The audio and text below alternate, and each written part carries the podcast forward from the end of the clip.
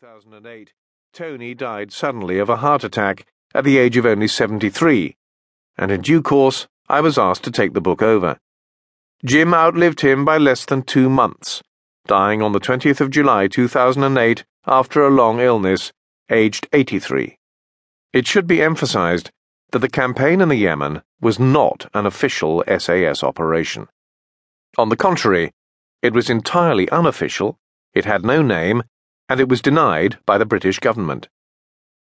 Although most of the men who took part had been in 21 SAS, the Territorial Regiment, or 22 SAS, in which personnel served full time, all were either on leave or had been granted leave of absence from the regiment for the duration of their tours.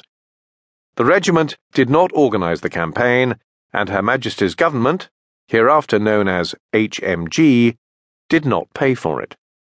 In most of the narrative, I have used Christian names, for the mercenary force was so small that this was how its members knew each other. I am enormously indebted to Tony Boyle for his painstaking research, and to the executors of his estate for entrusting me with the papers that he assembled. These led me to numerous survivors of the operation, among them Fiona Allen, formerly Fraser, David Bailey, Mick Facer, Philip Horniblow, Alistair Macmillan, Jack Miller, Bernard Mills, Frank Smith, and Kerry Stone, all of whom I should like to thank for their cooperation.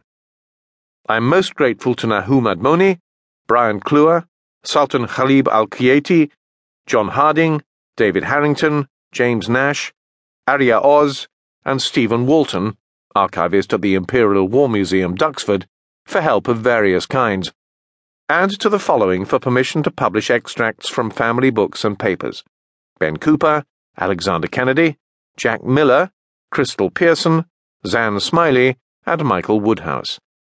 I owe particular thanks to Jim's widow, Jan, and to his children, Rupert and Lottie, for entrusting me with their family memories. Sources Much of the material in this narrative is taken from the archive of reports, letters, diaries, logbooks, and other documents amassed by Jim Johnson and Tony Boyle during the covert operation in the Yemen.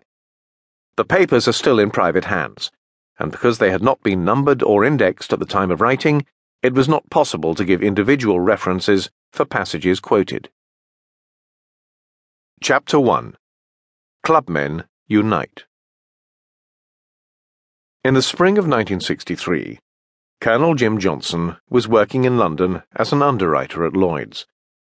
A tall, dark, good looking man always immaculately dressed, with a silk handkerchief protruding from the breast pocket of his suit, he lived in Chelsea with his wife Judy, a former Wren, their two children, and two budgerigars.